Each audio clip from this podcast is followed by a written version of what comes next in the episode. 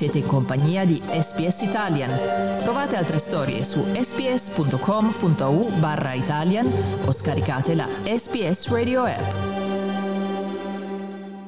Questo è un podcast di SPS Italian e siete in compagnia di Andrea Pagani e Carlo Oreglia. Siamo arrivati al segmento eh, consueto del mercoledì sull'economia, quindi eh, apriamo subito le danze e diamo il benvenuto al professore di finanza dell'University of New South Wales di Canberra, Max Tani. Ciao Max.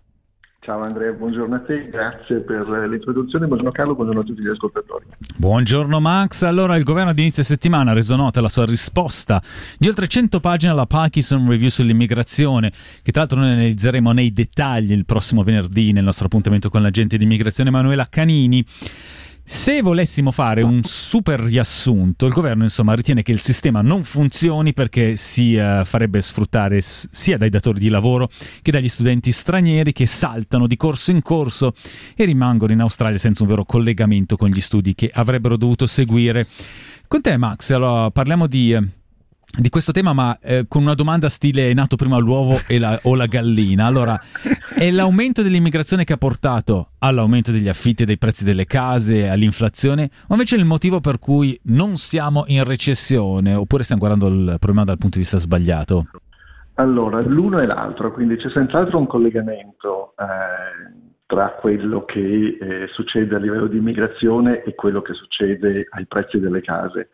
e quello semplicemente accade perché gli immigrati che vengono in Australia generalmente portano con sé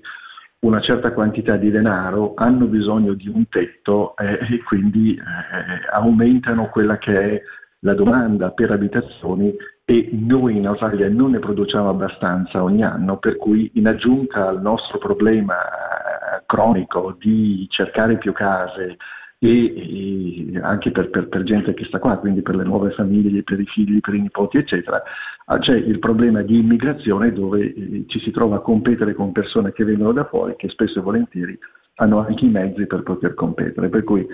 esiste, eh, se vuoi, un collegamento, però il problema non è l'immigrazione, il problema è che non produciamo abbastanza case, non costruiamo abbastanza case, non ci pensiamo abbastanza ed è lì dove eh, purtroppo ancora una volta sottolineiamo che eh, lasciare le cose al mercato e quindi dire vabbè ci penseranno i costruttori a costruire le case perché se c'è troppa domanda loro costru- costruiranno case per soddisfare questa domanda è lì dove la logica eh, dovrebbe funzionare in maniera diversa. Per quale motivo? Perché se io sono un costruttore e ho tanta gente che vuole comprare le mie case, da una parte certamente devo e ho un incentivo, ho bisogno, voglia, eh, necessità di costruire nuove case, però dall'altra se io ho più gente che vuole case e io invece di dargliele tutte gliene do un po' di meno, il prezzo delle case che io vendo diventa più alto, per cui ho da una parte un vantaggio a costruire più case, però forse il vantaggio più grande che ho è non costruire tutte le case di cui ho bisogno, costruirne meno per quale motivo? Perché semplicemente il prezzo delle case che io ho eh, e che vendo eh, sarà un prezzo più alto. Insomma, un po' come i produttori di uh, petrolio che decidono a seconda del mercato se uh, diminuire o aumentare la produzione. Sì, però in tutto questo discorso eh, manca l'ingrediente chiave, vale a dire il governo, il quale eh, eh, chiamandosi leadership e essendo fatto di leader, quindi di gente che dovrebbe stare davanti alla coda e trascinare tutti quanti noi, in questo momento eh, lo stiamo vedendo e anche da un bel po' di tempo lo stiamo vedendo seduto dietro alla coda che dice vabbè io sono il governo quindi non mi occupo di costruzioni lascio che i costruttori ci pensino. No è lì dove effettivamente tu come governo hai una certa responsabilità puoi dare iniziative puoi dare non soltanto delle direzioni ma anche intervenire perché ci sono tanti altri governi nel, nel resto del mondo che sono eh, intervenuti. E come abbiamo detto più volte basta anche vedere l'Italia con il problema in a casa de, degli anni 50 e degli anni 60 che eh, generalmente se ci sono dei problemi ci sono anche delle soluzioni, però bisogna volere trovare quelle soluzioni, non stare lì indietro e dire vabbè che ci pensi il mercato. Noi intanto eh, vi ricordiamo che siamo in collegamento con Max Tani, professore di finanza alla University of New South Wales di Canberra. Max, aggiungiamo un altro tassello a questa situazione che riguarda non soltanto gli immobili ma anche insomma, le infrastrutture in generale. Proprio ieri Infrastructure Australia nel suo rapporto annuale sul mercato ha rivelato che la forza lavoro per comple- completare progetti da miliardi di dollari in tutta la nazione è composta di soli 177 mila lavoratori al momento nel sistema, sistema che però sarebbe in grado di dare lavoro a oltre 400 mila persone. Insomma, eh, se la matematica non è un'opinione, ci sono 230 mila posti di lavoro vacanti nel campo delle costruzioni, nonché una carenza cronica di materiali da costruzione come acciaio, sabbia e pietre. Quindi domanda, come faranno a completare allora i 230 miliardi in progetti pubblici e più di un milione di case, 1.2 milioni di case in cantiere nei prossimi 5 anni? Ma, mh, mm, puoi fare eh, queste cose seguendo due strade completamente diverse. La prima è quella che è stata seguita fino adesso, e quindi dice, vabbè, mi eh, preoccupo di avere lavoratori che vengono in Australia in misura temporanea, non importa di che tipo siano, perché di questi lavoratori ce n'è assolutamente bisogno. E questo è un problema che abbiamo avuto fino adesso, dove abbiamo visto, anche riferendoci alla domanda che mi avete fatto prima, che eh, c'è troppa, troppa, troppo lassismo, troppa permissività, non so nemmeno come si dica eh, quasi più in italiano, però eh, c'è troppo poco controllo su chi può venire in Australia in maniera temporanea per lavorare, lì dove ci sono opportunità di sfruttamento. Però l'utilizzo di una forza lavoro temporanea è un modo per poter permetterti di costruire tutto quello che vuoi costruire nel tempo eh, più o meno prefissato. La seconda cosa invece, che è una cosa che facciamo tutti quanti i giorni, eh, noi tutti, è cercare di essere un attimino più organizzati, perché se io devo fare 15 cose durante la giornata, non cerco di farle tutte quante assieme, sono per necessità costretto a decidere quello che è più importante che faccio prima, quello che è un pochettino meno importante che faccio dopo, eccetera, eccetera, eccetera. E lì è dove io come stessa persona, senza sdoppiarmi, riesco a fare tutte le cose perché cerco di organizzare, insomma, vorrei fare tutte le cose, però se uno cerca di fare tutte le cose eh, essendo più organizzato e decidendo qual è la cosa più importante prima, quella successiva, per cui è possibile fare tutti i lavori che dobbiamo fare in Australia, tutti questi extra miliardi di operazioni, farle con la forza lavoro che abbiamo, semplicemente dicendo, vabbè, facciamo prima questo, poi una volta che abbiamo completato questo, stiamo per finire questo, cominciamo quest'altro, e cominciamo quest'altro, e cominciamo quest'altro. Cosa che invece non sembra accadere, perché io non so voi a Melbourne, però qua a Sydney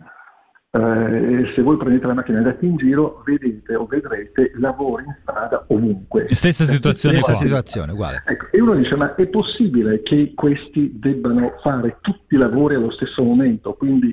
eh, ingolfare completamente la città perché non riusciamo a fare il lavoro prima in questo pezzetto di città e di strada, poi in quest'altro pezzetto, poi in quest'altro pezzetto, eccetera. Certamente ci impiegherà più tempo, però riusciamo a fare tutto senza fare imbufalire e nervosire chi invece deve guidare. E invece vediamo che proprio da un punto di vista organizzativo abbiamo veramente bisogno di capacità nuove organizzative perché eh, questa cosa non succede, quindi quando bisogna fare si fa tutto assieme, cosa che diventa impossibile e probabilmente viene anche fatta male. Allora, Max, noi in conclusione, tra l'altro ricordiamo che oggi verrà presentato il cosiddetto media budget, cioè la revisione del bilancio eh, appunto del governo federale, ne parleremo magari la prossima settimana per vedere che cosa è uscito fuori. Però volevo eh, concludere con un discorso della governatrice della Banca Centrale Michelle Bullock, che ha fatto il suo primo intervento pubblico ieri dopo aver tenuto il tasso di interesse immutato ad inizio mese e tra le altre cose ha espresso le sue riflessioni sull'utilizzo del contante in Australia. Ora, un bel numero. Nel 2007 quasi il 70% delle transazioni erano effettuate con il contante, insomma, con il cash. Nel 2022 poco più del 15%. E Bullock ha commentato che, visto l'andazzo di costi per mantenere il sistema del contante, in futuro avrebbe senso fare pagare una commissione per l'utilizzo del contante. Insomma, perché Max? E perché, questo anche secondo la stessa Bullock, questa opzione sarebbe poco realizzabile? Ma, allora, innanzitutto forse la Bullock si è dimenticata che abbiamo avuto una cosina eh, in giro per il mondo chiamata Covid, per cui era impossibile avere contanti, andare in negozio, andare a comprare le cose in contanti perché eravamo tutti quanti più o meno bloccati in casa e le cose le compravamo in misura. elettronica. È assolutamente vero che eh, i pagamenti elettronici sono più semplici, c'è più tracciabilità, quindi da un punto di vista trasparenza è più semplice andare a controllare eh, quello che succede e, e, se vuoi riciclare soldi in nero un pochino di meno, anche però eh, se, la, se, se la possibilità continua di esistere, poi c'è un piccolo problema che ha tutto il pagamento elettronico. Se non ti funziona l'internet, come per esempio a me non sta funzionando questa mattina, e non ti funziona l'elettricità, perché anche qui abbiamo problemi di elettricità ogni tanto, e hai bisogno di mangiare colazione, cos'è che fai? Un contante devi averlo, quindi se non altro da un punto di vista di eh, eh, mitigare il rischio che ci sia un blackout e che tu improvvisamente non possa utilizzare il pagamento elettronico che è eh, diventata la norma, deve avere qualche cos'altro. Ed è lì dove il fatto di avere cash eh, non trova per un momento eh, sostituti. Cui, Ma il suo eh, discorso sul eh, in futuro bisognerà dare, fare pagare, visto che costa molto di più in effetti far circolare il contante rispetto ai pagamenti elettronici? ha senso come discorso? No, in effetti quello che avevo capito è una cosa diversa, cioè i pagamenti elettronici hanno un determinato costo e quindi quello che stiamo cercando di fare è quello di abbattere questo, corso, questo costo perché come vediamo tutti se paghiamo contanti paghiamo 100, ma se paghiamo con la carta di credito abbiamo tutti quanti una piccola surcharge, per cui il pagamento elettronico ha dei problemi proprio tecnici eh, legati al fatto di avere dei costi di infrastruttura che devono essere ridotti, però eh, non riesco a vedere come eh, si possa mettere un, una tassa sul contante se non dirti guarda il contante non lo prendiamo, eh, abbiamo soltanto pagamento elettronico e quindi o hai il modo di pagare quello oppure eh, non compri eh, il tuo pezzetto di pane oggi. E questo lo scopriremo solo vivendo, come si suol dire. Noi nel frattempo ringraziamo il professore di, econo- di finanza all'Università of New South Wales di Canberra, Max Tani, per la sua consueta analisi sulla settimana finanziaria in Australia. Grazie Max e buona giornata. Certamente, ringrazio voi tutti gli ascoltatori, arrivederci. Cliccate mi piace, condividete, commentate, seguite SPS Italian su Facebook.